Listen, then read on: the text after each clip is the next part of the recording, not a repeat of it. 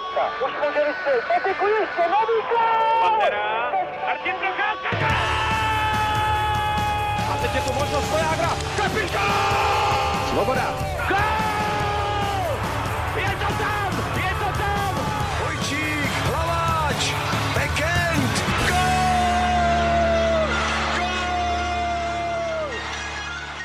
Dobrý den, vítáme vás u nového Hokej Focus podcastu. Čekání české reprezentace na medaily z velké hokejové akce se protáhlo už na 6 let.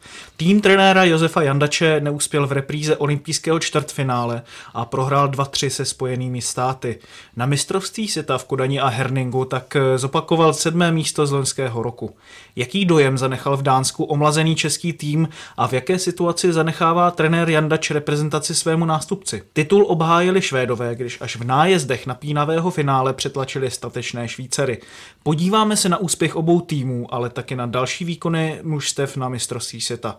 Kromě světového šampionátu se ale podíváme krátce taky na novinky v Extralize a na aktuální dění v playoff NHL. V dnešním Hokej Focus podcastu vítám komentátora ČT Sport Ondru Zamazala. Ahoj, Ondru. Ahoj, dobrý den všem. A Otu Dubna a Tomáše Řandu z webu čtsport.cz. Ahoj, Ahoj, kluci. ahoj. Ahoj. Od mikrofonu zdraví Martin White. Národní tým vypadl na mistrovství světa už po třetí v řadě ve čtvrtfinále a medailové prokletí nezlomil ani v Dánsku. Ondro, když se podíváme na bilanci českého národního týmu za posledních šest let a srovnáme ho se Švýcarskem, má naše reprezentace na svém kontě nula medailí, zatímco Švýcaři dvě stříbrné. Co našemu týmu oproti tomu jejich chybí? Je evidentní, že český hokej nebo národní tým jako vrchol, no, jako střecha celé té organizace se ocitl na nějakém rozcestí, kdy řešíme a řeší to představitelé Českého svazu ledního hokeje, kudy se ubírat, abychom zase ten hokej pozvedli. Zkrátka je to nějaká momentální výsledková, výkonnostní, personální krize a naopak Švýcarsko pracuje rok od roku stále líp, nebo řekněme, že najelo před časem na nějaký vysoký standard a drží se na něm. Samozřejmě potom k tomu přistupují aspekty, jak konkrétní mužstvo zvládne konkrétní turnaj, takže to už jsou věci, které třeba tolik ovlivnit nelze, ale pokud to mám schrnout dohromady, tak je fakt, nemilosrdný fakt, že Česko se v současné době nachází někde na 6., 7., možná 8. místě z hlediska žebříčku nejlepších týmů na světě. Já si myslím, že se potvrzuje ten fakt, že švýcarská liga je u nás pořád uh, podceňovaná a když se podíváme na ten výběr, tak kromě těch posil z NHL, ty hráče tvořili právě tuzemští hráči nebo prostě hráči ze švýcarské ligy a ta švýcarská liga má svoji kvalitu.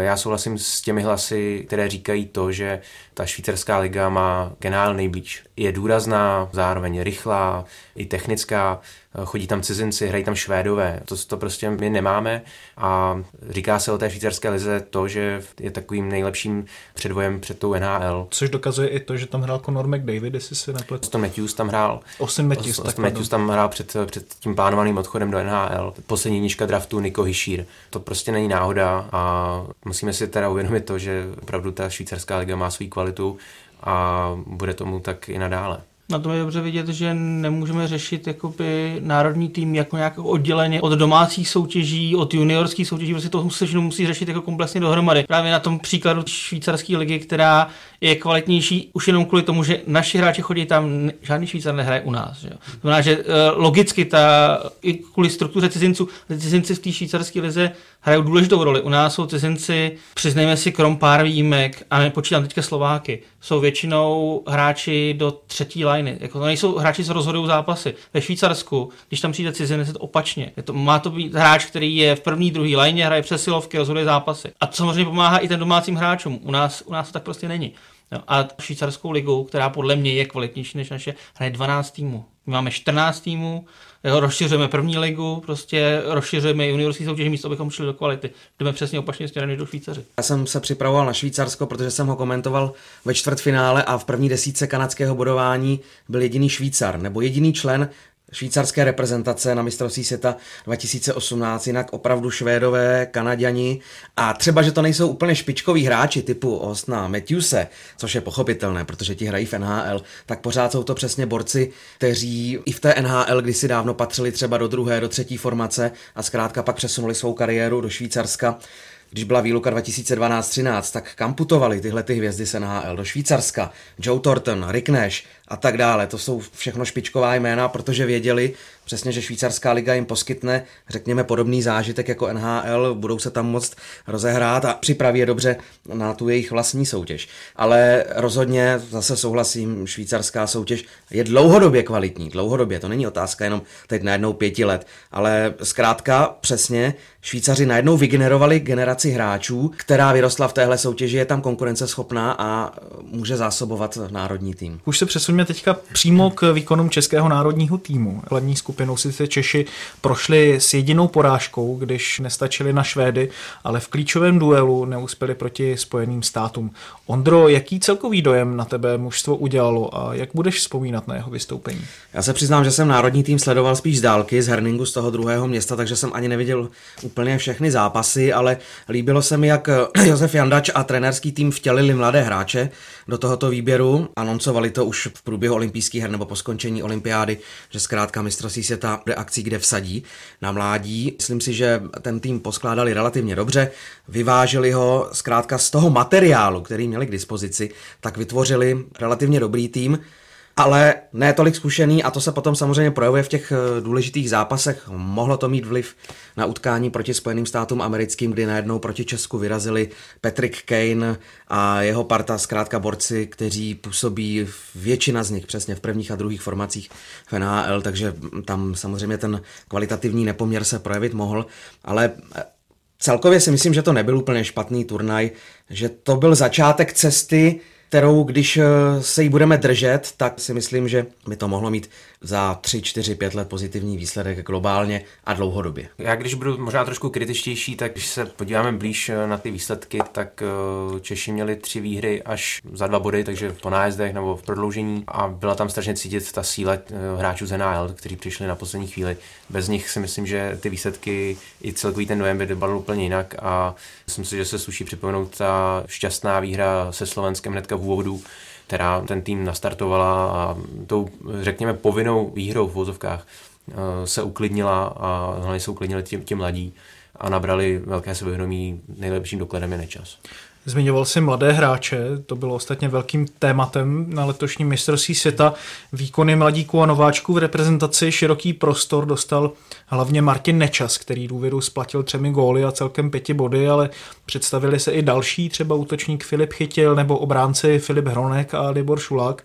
O to, jak hodnotíš ty české Benjamínky a nebo další vlastně nováčky na mistrovství světa? Ještě bych tomu přidal tedy dvojici z Plzně Moravčí Sklenička, zejména Moravčík podával poměrně solidní výkony. Pro mě asi největším překvapením z těch je Filip Hronek, protože o tom ani já jsem vlastně moc jako neslyšel jako předtím, než, než se do té do nominace dostal. Přece jenom je to kluk, co nehraje NHL, co hraje jenom na farmě. A on prostě ve 20 přijel a mně přišlo, že když pominu jako Gudase se Šulákem, že z toho zbytku obránců byl nejlepší, hrál prostě úplně bez nervů, najisto, má dobrou střelu, prostě přehled a je to hráč, na kterým se v budoucnu dá stavět. A já doufám, že když Jeff Blešil ve čtvrtfinále ho viděl hrát, takže příští rok mu dá šanci i v Detroitu a nebude pořád hrát jenom Grand Rapids. Celkově samozřejmě nedá se od těch hráčů, kteří jsou v mladém věku, poprvé na šampionátu, nedá se od nich očekávat zázrak, že tým potáhnou. Ono to, ani od Martina Nečase to čekat nedalo. Jim patří, jim patří budoucnost a je dobře, že na ten turnaj je někdo vzal,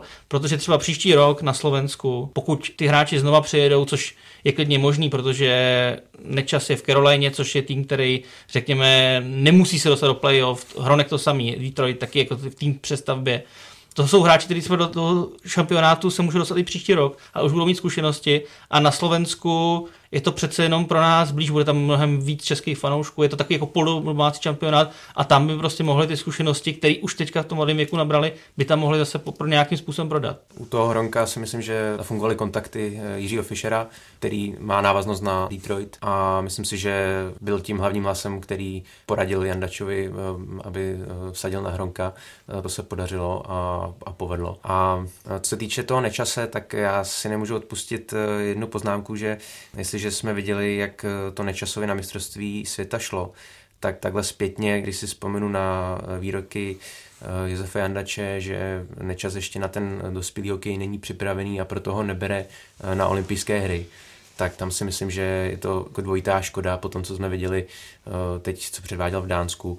A právě na té olympiádě se mohl, si mohl odbít tu premiéru, kterou si odbil teď v základní skupině na šampionátu a mohl jít na ten šampionát ještě připravenější, než, než nakonec byl. Na druhé straně, Ondro, jak vnímáš výkony opor, kterými na šampionátu měli být kapitán Roman Červenka nebo Radek Faxa z Dallasu? Chybělo jim něco, aby se třeba prosadili víc? Moje oblíbené téma, myslím, že už jsme to v, v Hokej Focus podcast řešili, Roman Červenka, dokonce možná před rokem. Úplně stejná situace, to znamená Roman Červenka neproduktivní na velkém turnaji, nebo to bylo po olympijských hrách možná, to už si úplně přesně nevybavuju, ale zase se ho budu muset trochu zastat, protože většinový divák, který hokej nerozumí úplně detailně, tak moc nespatřuje rozdíly v niancích té hry, on de facto ani neví, jaké jsou úkoly svěřeny konkrétnímu hráči. Netvrdím, že Roman Červenka měl nějaké defenzivní úkoly, to určitě je hráč, od kterého se očekávali góly, produktivita, to je jasné, ale na druhou stranu on si v mnoha těch situacích odvedl svou práci velmi dobře. Bohužel z nějakého důvodu, a to by zasloužilo nějakou hlubší analýzu, mu to tam nelepí za reprezentaci v poslední době. Ačkoliv v té švýcarské lize, o které jsme mluvili, tak si drží průměr víc než bodu na zápas, což je v téhle soutěži naprosto luxusní číslo. To tam vykazují fakt jenom ti nejlepší borci v kanadském bodování. On vynechal 18 utkání, takže samozřejmě tím to je trošku pokřivené, ale pořád tam byl dostatečný vzorek zápasů, takže skvělé výkony Romana Červenky navíc v klubu, který nepatřil k úplně nejlepším. Takže tam rozhodně to nezáleží na tom, že by Roman Červenka nebyl kvalitní hráč, ale zkrátka na té reprezentaci, na té reprezentační úrovni mu to nějakým způsobem nefunguje. Nevím, netuším. A když vezmeme statistiky, které sbíral hokejový ninja a jeho tým, tak eh, Roman Červenka patřil mezi pět nejlepších hráčů, co se týká střelecké produkce a nahrávek v situaci 5 na 5. To znamená, on opravdu takovou tu černou práci, tu mezihru, on si odvede, ale prostě schází mu koncovka, což u útočníka je dost podstatná závada. to je jasné. Radek Faxa to žádný střelec není, od něj nikdo nemohl čekat, že nasází pět branek na šampionátu. Ano, v Dallasu se pohybuje někde na úrovni 30-40 bodů v základní části, ale to je spíš hráč výtečný navhazování do defenzívy. Takže naopak eh, podle mě to bylo poskládané tak dobře, že ti zkušení hráči vytvářeli takovou zálohu nebo podporu pro ty mladé a ačkoliv na ně nelze přenést ofenzivní odpovědnost, tak v budoucnu to určitě bude potřeba. Přesně, aby Martin Nečas, Filip Chytil, tihleti borci táhli ofenzívu a řekněme ti zkušenější tam budou eh, jako taková jejich záloha nebo takový jejich mentoři, kteří budou pomáhat v jejich kariéře.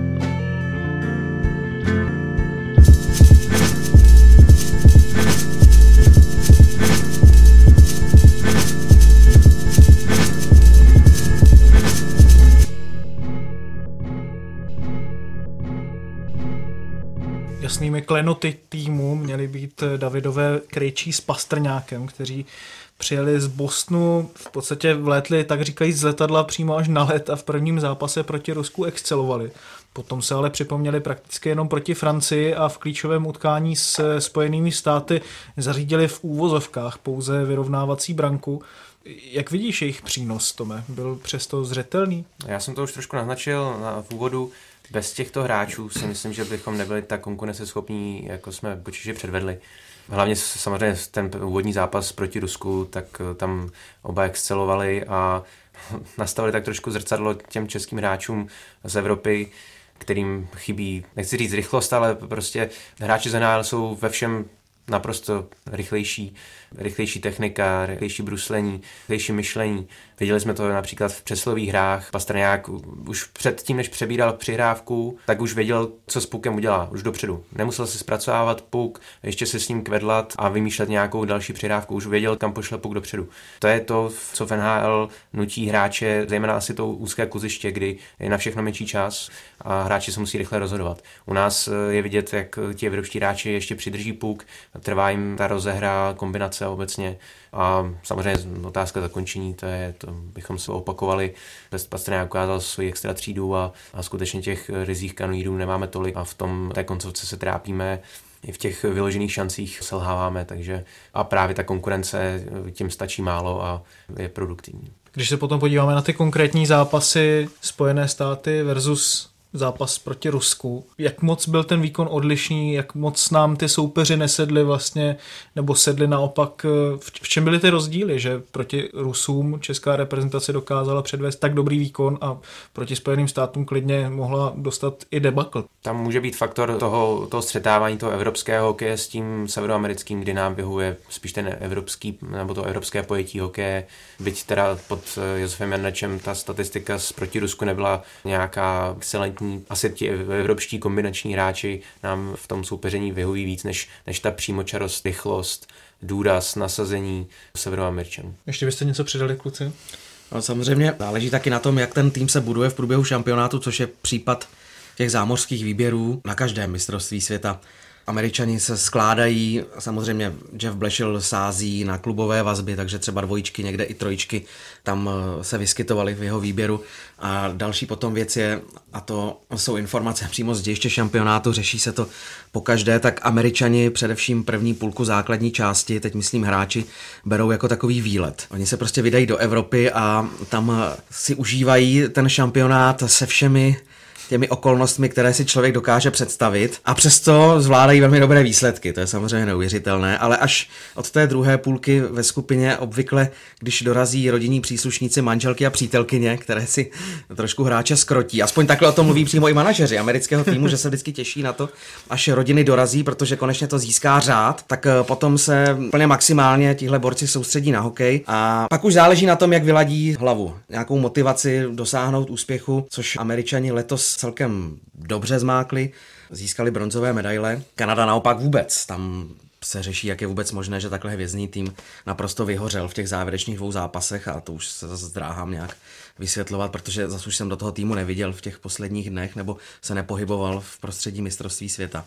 Ale podle mě speciálně u Kanady a Spojených států záleží přesně na těchto faktorech. To znamená, jak tyhle dva týmy sami sebe ukočírují, než na výkonu českého týmu. Když si to zhodnotíme v globále, už před mistrovstvím světa bylo jasné, že reprezentaci opustí hlavní kouč Josef Jandač, který zamíří do KHL, kde bude trénovat ambiciozní Magnitogorsk. Ať už národní tým převezme kdokoliv, má na čem stavět. O to, jak se díváš zpětně na práci Josefa Jandače u týmu a jaký odkaz po sobě podle tebe zanechal? Tak uh, musíme si určitě říct, že jeho pozice nebyla úplně jednoduchá. Nebojíme se ani o té zlaté generaci, která byla pryč už dávno, ale vlastně i ty úspěšné týmy, co stavěl Alois Hadamčík nebo Vladimír Ružička, ty už byly vlastně taky pryč. Když si uvědomíme, tak poslední medaile je 6 let zpátky, poslední opravdu velmi konkurenceschopný tým je 7 let zpátky, poslední zlato je 8 let zpátky. To je, to je dvě třetiny jakoby, kariéry v národním týmu toho hráče. To znamená, že tady z tohohle toho mu tam zbyli prostě dva, tři hráči, který by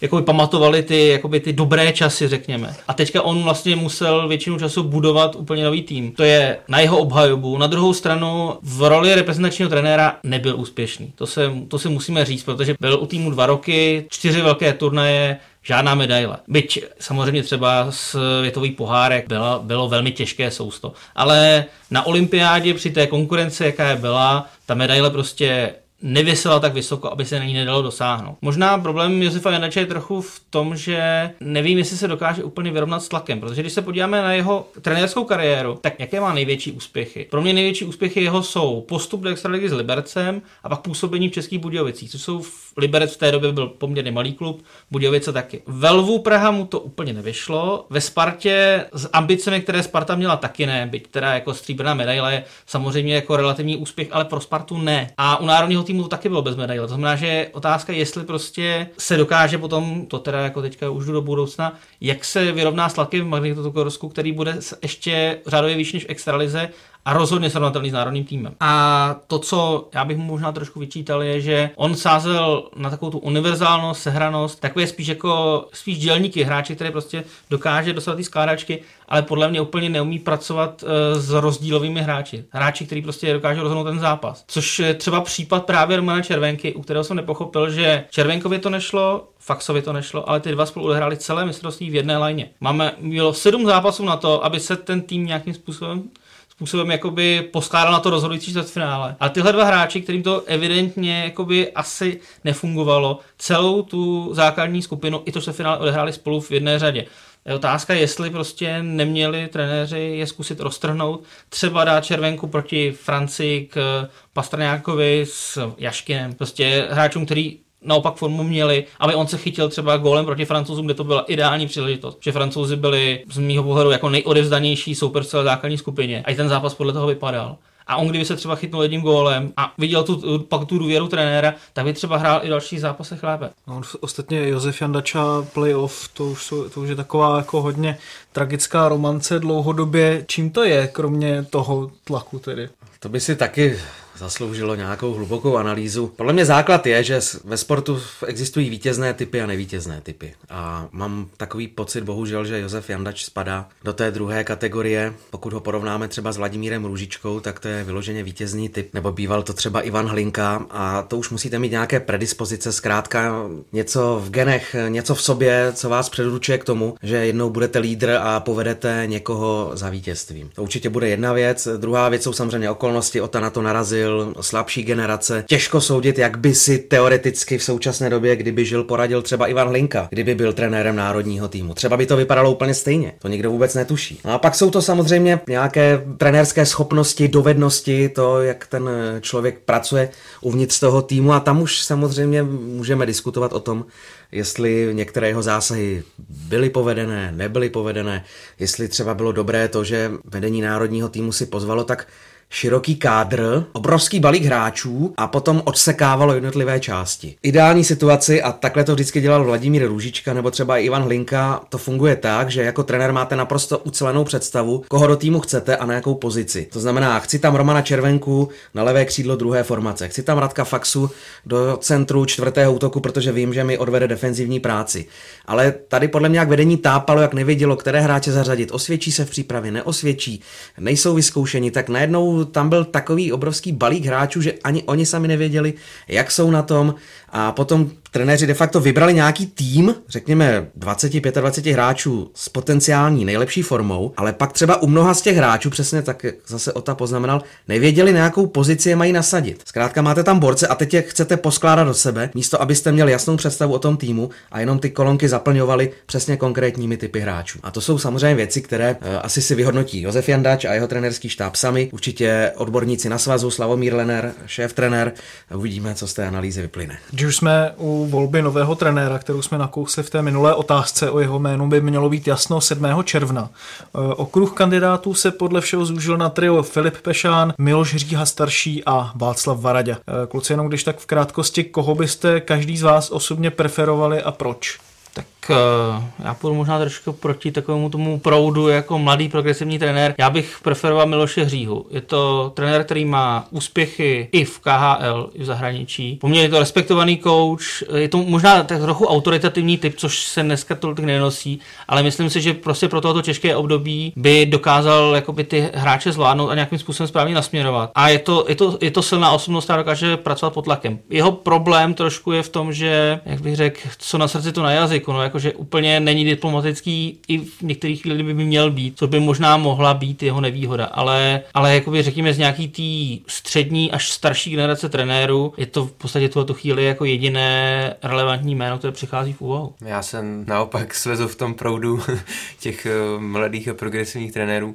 Mně by se líbil Filip Pešán, to hlavně z toho důvodu, že dokáže do, do hry svého, svých mužstev implementovat právě ty moderní prvky, eh, ten moderní coaching, nějaké nové vize. Ať už to bude kdokoliv, tak si hlavně přeju, aby se zachoval ten, ten systém toho širokého trenérského štábu, který vlastně za Vladimíra Vujtka a potažmo teda za Josefa Jandače se aplikoval i v české reprezentaci. Hodně se mi líbí, jak pracuje s obránci Jaroslav Špaček, Václav Prospal eh, také určitě eh, byl velkým přínosem a, a ta návaznost na Jiřího Fischera v zámoří, myslím, že, nebo nepamatuju si, kdy jsem měl tak dobrý pocit z, to, z té komunikace, která probíhala mezi hráči v NHL, kteří skončili v playoff a právě v té otázce doplnění týmu, plnění reprezentačního týmu na mistrovství světa. Takže mně se tady to se mi hodně líbilo s tím Jiřím Fischerem, takže doufám, že se zachová ten, ten široký model. Já vytáhnu jméno, o kterém se spekulovalo. Vím, že figurovalo určitý čas v plánech vedení Českého svazu lední hokeje. Podle mě elitní špičkový trenér, který dokázal velké věci v skladném letos, a to je Miloslav Hořava. Zkušený trenér, trenér, který sleduje progresivní trendy, všichni to o něm vědí, který umí vyždímat z týmu maximum, což ukázalo Kladno. Trenér, který perfektně umí připravit obránce, což je příklad Litvínova a mistrovské sezony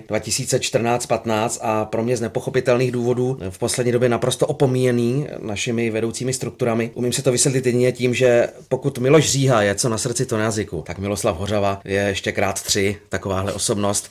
To je člověk, který si opravdu nenechá kálet na hlavu, který e, řekne nepříjemné věci, klidně i autoritám do očí. A to možná může být důvod, proč se někomu může zdát, že to není trenér pro reprezentaci, ale pro mě je to jednoznačný kandidát číslo jedna. Na druhou stranu ani Filip Peša nepatří mezi ty úplně nejklidnější typy. Jak si myslíte, že by jakoby on fungoval v pozici trenéra? Byl by to třeba problém jako i směrem k veřejnosti? Já mám s Filipem Pešánem problém stejně jako s eh, Václavem Varadějou, to, že jsou to prostě trenéři, kteří mají zároveň úvazek prostě u klubu, což si myslím, že u trenéra reprezentace není dobře nemůže se stoprocentně věnovat ani týmu extralize, ani, prostě, ani národnímu týmu. V době, kdy, pro, když to beru z klubového hlediska, tak ve chvíli, kdy má v reprezentační pauze připravovat tým na další část extraligy, tak prostě si odjede z reprezentací. Na druhou stranu nemůže se nikdy stoprocentně sledovat hráče mimo, věnovat se jim, mluvit s nimi, třeba jako když prostě musí být denně v kontaktu se svými hráči ve svém týmu. A u Václava Radě tam podle mě ještě to o něco horší v tom, že on čerstvě teďka přebral dvacítku. By to přijde vlastně jakoby nekoncepční v tom, že my uděláme z Václava Radě trenéra dvacítky a o měsíc později zjistíme, že potřebujeme trenéra k Ačku, tak začneme jako uvažovat, jestli jsme ho nemohli jako šibovat někam jinam. To si myslím, že si není dobře. Jinak eh, nemyslím si, že kdokoliv z těch dvou by tu roli nezvládl. Ani, ani z hlediska tlaku, ani z hlediska čehokoliv jiného. Václav Radě je zkušený hráč, hrál 10 let NHL, byl důležitou osobou v Třinci, což byl tým, který s ním vyhrál titul. To znamená, že on si dokáže poradit s tlakem jak z pozice hráče, tak vlastně teďka už je z pozice trenéra. To stříbí do Třince jde jednoznačně za ním a za jeho prací. A Filip Pešán to samý. To, že Filip Pešán prostě jako třeba jednou, dvakrát v playoff vybouchnul trochu, tak to si myslím, že není nic sobě, jako ho nějakým způsobem jako devalovalo z pozice které možného reprezentačního trenéra rozhodně ne. Říkal, že tady není úplně dostatek eh, trenérů, kteří by byli materiálem na český národní tým. Myslíte si, kluci, že je otázka zahraničního trenéra u reprezentace tabu, nebo by se měl český hokej inspirovat i jinde? Když se podíváme na Lotyše, kteří skončili v čtvrtfinále, tak ty trénuje Kanaděn Bob Hartley, eh, u slovenského týmu je jeho krajan Craig Ramsey, ale příkladů je i víc. Ty jsi jmenoval týmy, co jsou, řekněme, v tom druhém sledu. Já si nemyslím, že ty strukturální problémy, které český hokej má, dokáže vyřešit to, že přivedete trenéra zvenku. To je jeden aspekt. Druhý, myslím si, že by to na druhou stranu by to byl jako takový dobrý moment. My už jsme jako docela jako v problémech a nevíme, jak si s tím poradit. Takový ten jako spíš jako symbolická věc, než by ten trenér sám o sobě dokázal něco zásadně změnit.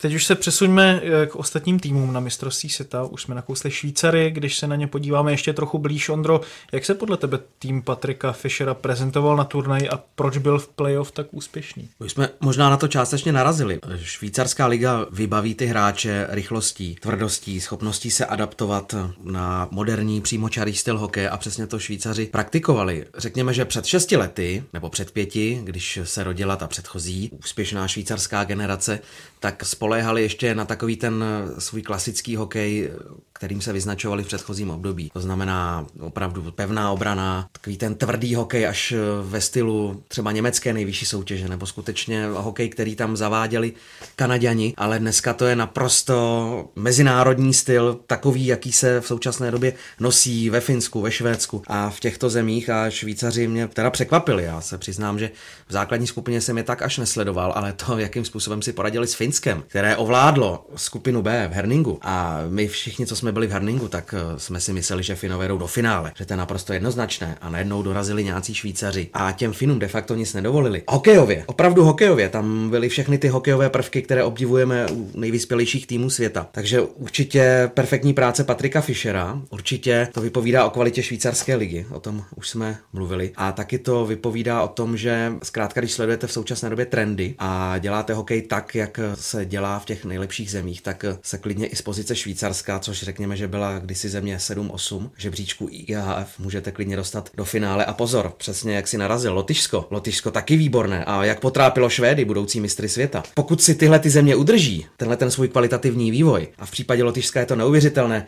s ohledem na to, kolik hráčů to tam hraje na té profesionální úrovni, tak si myslím, že my v tom období, než se z toho zase vymaníme, tak budeme mít velké problémy tady s těmi mužstvy a to ono se taky může stát, že za rok, za dva, pokud uh, najednou se nezblázní ta naše mladá generace, tak naším úspěchem opravdu bude čtvrtfinále, dostat se mezi nejlepších osm týmů. Švédové tedy po roce znovu zvítězili ve finále mistrovství světa až po nájezdech, tentokrát tedy 3-2 právě nad Švýcarskem a turnaj zvládli bez jediné prohry. Tome, v čem je výběr tří korunek tak silný, že i s obměněným kádrem dokázal zopakovat loňský úspěch? Silný je právě v té základně která, která působí v NHL. Oni mají, Švédové mají nějakých 80-90 hráčů v NHL, to znamená, že si skutečně mohou dovolit po roce vyměnit kompletně mužstvo, tak jako letos, a až teda na, asi na tři výjimky, a být eh, znovu nejlepší nebo konkurovat Kanadě, Americe a těm, těm nejlepším manšaftům. Navíc, eh, když se podíváme na, na ten věkový průměr nebo eh, na tu věkovou skladbu, tak jsou to víceméně dvacátníci, takže nejlepších letech už teď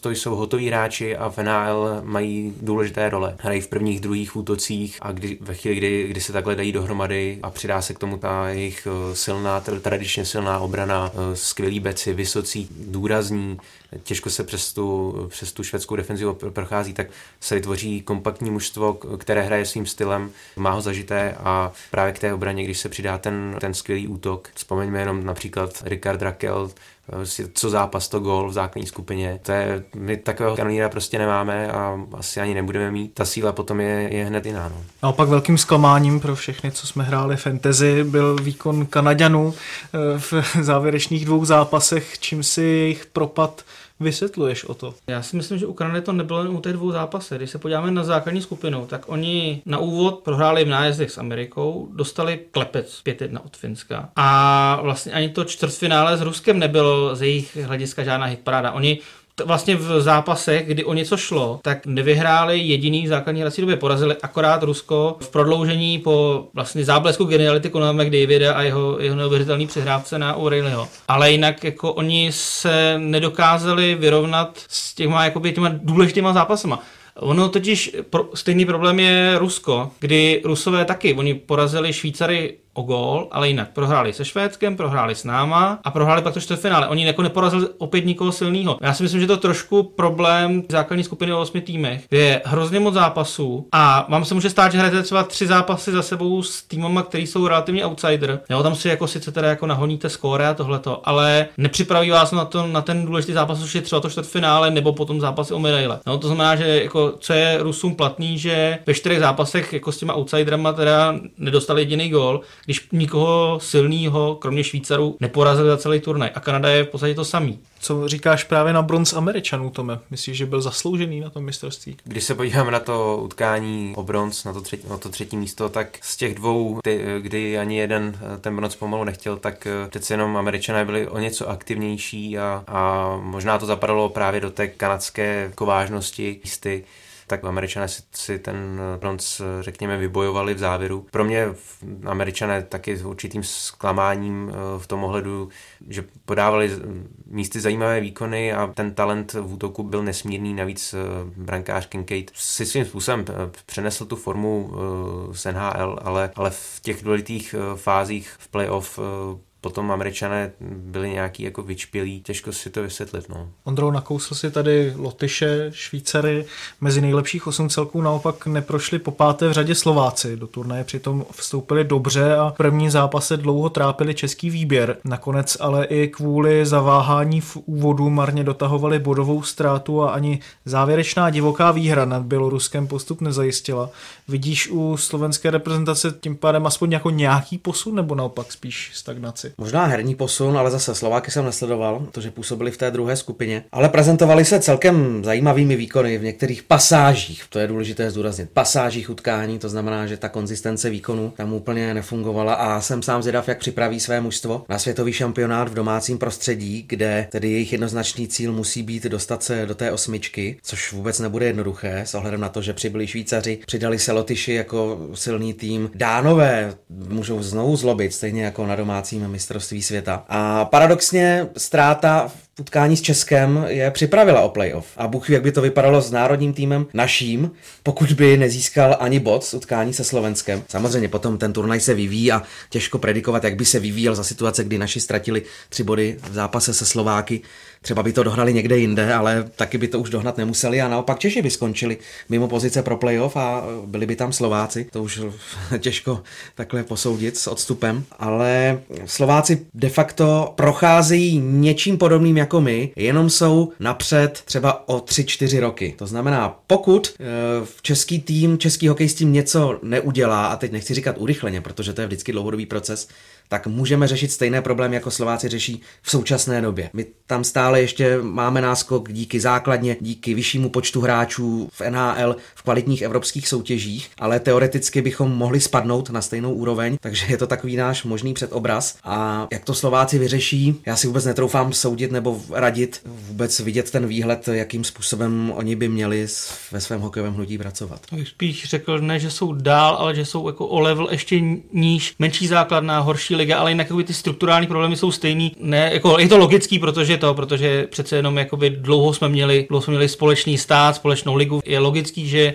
když u nás jakoby je nějaká krize, ta krize musí být logicky i na tom Slovensku, je prostě funguje na stejných principech, včetně jako hráčských tabulek, prostě vše, všeho možného, co se negativního v českém hokeji, tak i v tom slovenském taky. Velmi dobře to řekl Jan Lašák, když hodnotil potom v české televizi uh, jakoby základní skupinu z pohledu Slováků, že ten, ten klíč samozřejmě byl ten první zápas jakoby naším týmem. Protože kdyby my, my jsme prohráli se Slováky, prohráli jsme se Švédy a prohráli jsme o dva góly se Švýcary, tak co by to s tou psychikou toho týmu udělalo? Tam, ten, tam by se to mohlo vyvíjet úplně jinak. A samozřejmě i z hlediska Slováků, který měli tři body skoro doma, najednou z toho byl jeden bod, další zápas prohráli ten klíčový se Švýcarskem a vlastně už celý zbytek té základní skupiny jenom, jenom marně honili ten, to čtvrtý místo. Že? A když se podíváme na jejich výsledky a vlastně i výkony, tak ani proti Rakousku, ani proti Francii a vlastně ani proti tomu Bělorusku, což byl prostě tým, na kterém si mohli, když už o nic nešlo, na kterém si mohli právě zvednout se ve vědomí, tak oni vlastně s nimi ve třetí třetině prohrávali.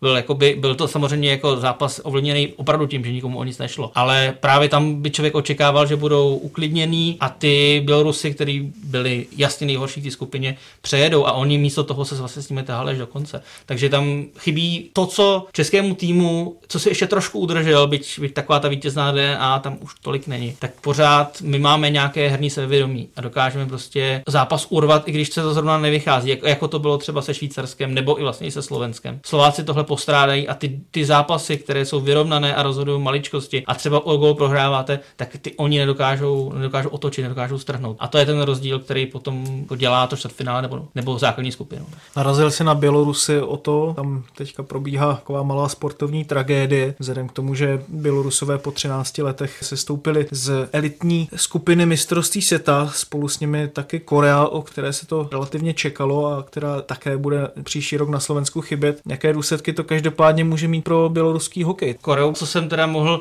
vidět, tak eh, to nebyl tým, který měl co dělat v elitní skupině. Když si to srovnám, ať už s Rakouskem nebo s tím, co praktikují třeba obvykle Slovenci, tak ten tým byl o třídu, možná o dvě horší. Nevím, čím to bylo vzhledem k tomu, jakým způsobem se prezentovali poměrně solidně doma na olympiádě, tak tady ten tým prostě mi přišel, že je úplně, úplně z jiného světa. Bělorusové, mně přijde, že to je takový jako chození se čbánem. Oni v podstatě posledních 7-8 let, když vynechám domácí šampionát, kde teda to dali nějak neuvěřitelným způsobem dohromady a probojovali se do čtvrtfinále a do zvuky toho pak byli i v Praze 2015, byli taky mezi osmičkou, tak oni se zachrání v podstatě posledních 8 let. Oni byli 3x 14 a poslední dva šampionáty 13. a 12. místo, přičemž jednou se zachraňovali tím, že porazili Francii a před, předtím hráli s Maďarskem, které se mohlo na jejich úkor zachránit. A jednou to vlastně doháněli taky jako vlastně v rozhodujícím zápase, kdy celou základní skupinu hráli úplně strašidelně a pak teda porazili Slovence a zachránili se. No a teďka prostě to už najednou nevyšlo. Ale jakoby celkově eh, herní projekt Bělorusů podle mě poslední tři roky Oni nemají už lídry typu Kosticinu a podobně. A když se podíváme třeba ve srovnání s Lotyšema, který mají, řekněme, podobný problém v úvozovkách v tom, že oni mají dominantní tým, který hraje KHL a mají poměrně slabou nějakou domácí ligu. Tak když se podíváme na Lotyše, tak ty měli čtyři hráče z České měli hráče i z jiných týmů KHL, i z Evropy. A byl takový jako poskládaný tým dobrých hráčů i z jiných soutěží, než je Dynamo Riga. Když se podíváme na to, co měli Bělorusové, tak to bylo z půlky Dynamo Minsk, pak dva, tři hráči, kteří se plácenili po farmách a zbytek byli hráči z běloruské ligy, o jejíž úrovni můžeme jenom spekulovat, ale ta liga samozřejmě logicky nemůže konkurovat nějakým normálním evropským soutěžím. To znamená, že oni nemají, nemají tu základnu v domácí soutěži. A když se podíváme i na jejich výsledky na juniorkách, tak oni teďka byli letos byli v Buffalo a dva roky zpátky, ale předtím byla deset let díra. Já vím, že třeba Norové, kteří jako mají podobný problém, dokážou hrát solidní roli na mistrovství světa, Němci vlastně to samé. Ale Bělorusové tam mají jako 10 let díru, kdy neměli žádnou pořádnou mládežnickou generaci a to se prostě už někde musí projevit. Dánsko hostilo takto velkou hokejovou akci poprvé v historii. Ondro, jak si Dánové, jakožto pořadatelská země, podle tebe vedli? Pořadatelsky jsem v Herningu nezaznamenal jediný problém. Všechno opravdu fungovalo. Naopak Dánové byli vstřícní, milí, bezpečnostní kontroly, nic takového šíleného, jako třeba před eh, čtyřmi, pěti lety při stihomamu Mezinárodní federace, že i na hokejový šampionát může dopadnout nějaký teroristický útok nebo něco podobného. Mluví se o kvalitě ledu. V Kodani je nesporné, že nebyla dobrá v fázích šampionátu, včetně té závěrečné, co jsem viděl při finálovém utkání v Herningu. Podle mě to bylo naprosto v pořádku a pro mě to byl naprosto pohodový šampionát bez nějakých výraznějších excesů. Dokázal podle vás, kluci, ten šampionát i z hlediska třeba diváckých návštěv, že by se světové mistrovství mohlo dostávat i do teritorií. Ostatně vlastně loni už to bylo ve Francii, kde ještě v minulých letech nebyl. No, je to evidentně snaha IHF eh, právě rozšiřovat to hokejové dění do těch, řekněme, nehokejových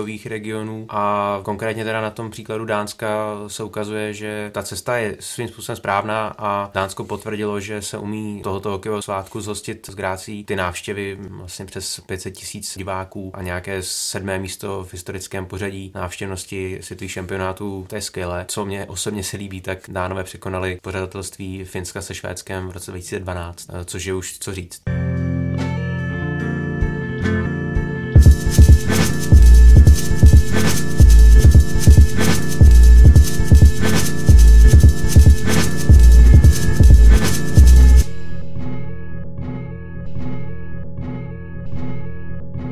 Podívejme se ještě teďka bleskově do NHL, kde si jako první vysloužili postup do finále Stanley Cupu, ale taky nesmrtelnost po letošní historické cestě Vegas Golden Knights, kteří si poradili s Winnipegem 4-1 na zápasy. K dovršení tohoto pohádkového příběhu tak chybí nováčkům z Vegas poslední krok. Jaké jsou podle vás jejich šance na Stanley Cup? No teď už velké, bude to 50 na 50. Já jsem teda ten zápas sledoval paralelně s finálovým utkáním mistrovství světa. Je neuvěřitelné, jak rytíři z Las Vegas zvládají celé to playoff jenom tři prohry ve třech sériích proti Winnipegu jedna a přitom Winnipeg do té doby taky předváděl skvělé výkony, navíc s publikem za zády, podle mě nejlepším v celé NHL, Bílé peklo. A přesto si jako poradil s tímhle týmem naprosto bez problémů, mi aspoň připadalo. I podle těch výsledků. Ano, no, častokrát je to tam o gol, ale rytíři zvládají právě tyhle ty hraniční situace, že dokážou udržet náskok třetinu, klidně dvě třetiny, vést 2-1 a dotáhnout utkání k vítězství. To je úžasné a je to tady fakt eh, pohádka a pak už se fakt může stát cokoliv. Vůbec vůbec to nedokážu predikovat. To je zázrak, který se děje jednou za 50 let. To je to po třetí, co je tým při své první sezóně ve finále. Přičemž teda u St. Louis to je dané tím, že tam byla, tam jako by vždycky jeden nováček musel být ve finále, protože byli, měli celou divizi. A 1918 to byla první sezóna, takže to... Ale eh, to je to, je to, řekněme, určitě jeden z nejúžasnějších příběhů vlastně celé z té stoleté historie NHL, kdy tým, který tři měsíce před sezónou tam ještě nebylo nic, tam byl rozšiřující draft, hráči pozbíraní jako z jednotlivých týmů týmů prostě se dali dohromady a vytvořili tohleto. A když si vezmeme případ Williama Carlsona, kterého se Columbus zbavil a to za to, že si ho Vegas vezme, dostal, dostalo ještě dvě bobly v draftu a dalšího hráče. Prostě jenom si, jenom si pro boha vemte Carlsona a neberte nám nikoho jiného. A oni dokázali z Carlsona hráči, který měl 25 bodů, dokázali udělat hráči, který měl 80 bodů. Tak uh, velký kredit trenéru Galantovi a vlastně manažerům tomu manažerskému týmu, protože to, co dokázali vlastně, jak dokázali slepit ten tým opravdu narychlo a jakým způsobem prošli celou sezónou. To je vlastně něco neuvěřitelného. Hlavním faktorem je toho úspěchu je Mark André. Tam Vegas prostě vyhráli jackpot a na, na tom brankáři to postavili a on je vlastně tím hlavním strujcem a předvádí to i v playoff. Dění v domácí extralize se točí okolo aktuálních hráčských a trenérských přesunů. Zajímavé posily angažovala brněnská kometa. Letošní mistr přivedl jak zkušeného Bedřicha Köhlera z Hradce Králové, tak střelce Marka Bakoše z Liberce. Defenzivu zase vystuží obránce Juraj Mikuš ze Sparty. Jsou tyhle ty posily přesně tím, co kometa potřebuje? Tak u Bedřicha Kellera tam mi to zapadá do, do třetí, čtvrté formace, kde jsou ty ti hráči typu uh, kapitán Leoš Čermák, Tomáš Vincour a podobní důrazní útočníci, kteří uh, zároveň umí dávat góly. Tam ten rys vidím jasný. Zaujal mě eh, posila do obrany. Eh, Juraj Mikuš patřil k těm lepším, nebo řekl bych k těm nejlepším obráncům Sparty a trošku mě překvapuje, že eh, Sparta si ho nechala utéct. To bude dobrá posila a trošku pohybní tu, možná někdy pomalou defenzivu komety, která vytěžovala hlavně ty starší, zkušenější hráče, to teda nějakým omlazením. No a Bakoš, to je rizí střelec, potvrzoval to v Liberci, v Lize mistrů, i v Extralize, ostatně i teď na mistrovství světa ve slovenském dresu, takže Kometa zase bude, zase bude silná, zase se s ním musí počítat. Bude vlastně ještě silnější než ten zbytek extraligy? Zase se to dá těžko poměřovat, ale většinu kádru Kometa udrží pohromadě. Martina Nečas, tam je vysoká pravděpodobnost, že začne sezonu zase v zámoří a myslím si, že ji tam i dokončí pro tentokrát. Takže to jsou samozřejmě zásahy, které můžou ovlivnit tenhle ten tým a spíš bude záležet, jak se s tím popasují ostatní soupeři, jak ti, kteří váleli v té předešlé sezóně a dostali se daleko, tak kluby, které se budou chtít vydrápat ze spodních pater extraligy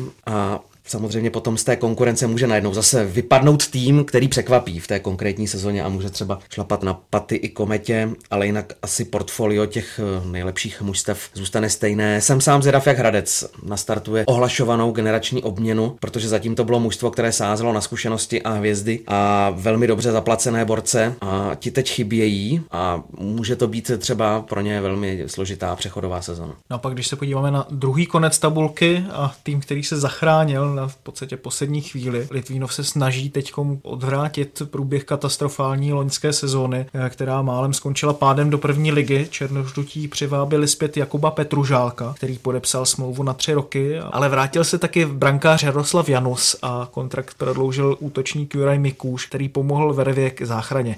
Pověst střelce zase zkusí potvrdit i David Tůma Skladna.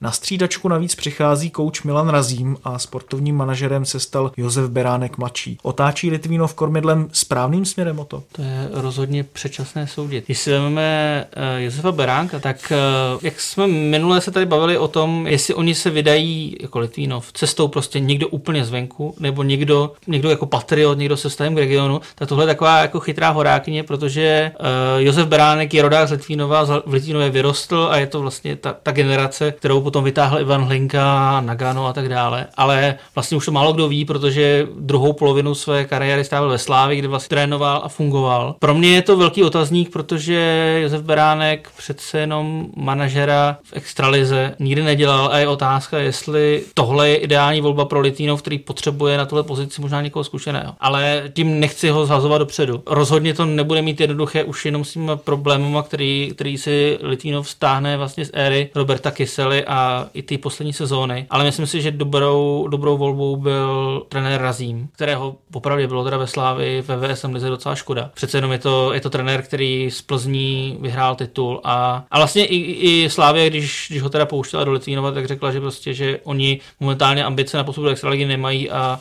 tu chvíli jako držet takového trenéra ne, nedává smysl ani pro, jednu, ani pro jednu stranu. A Jakub Petružálek třeba je to určitě je to hráč, který má k regionu vztah, vyhrál tam titul, ale je mu 33.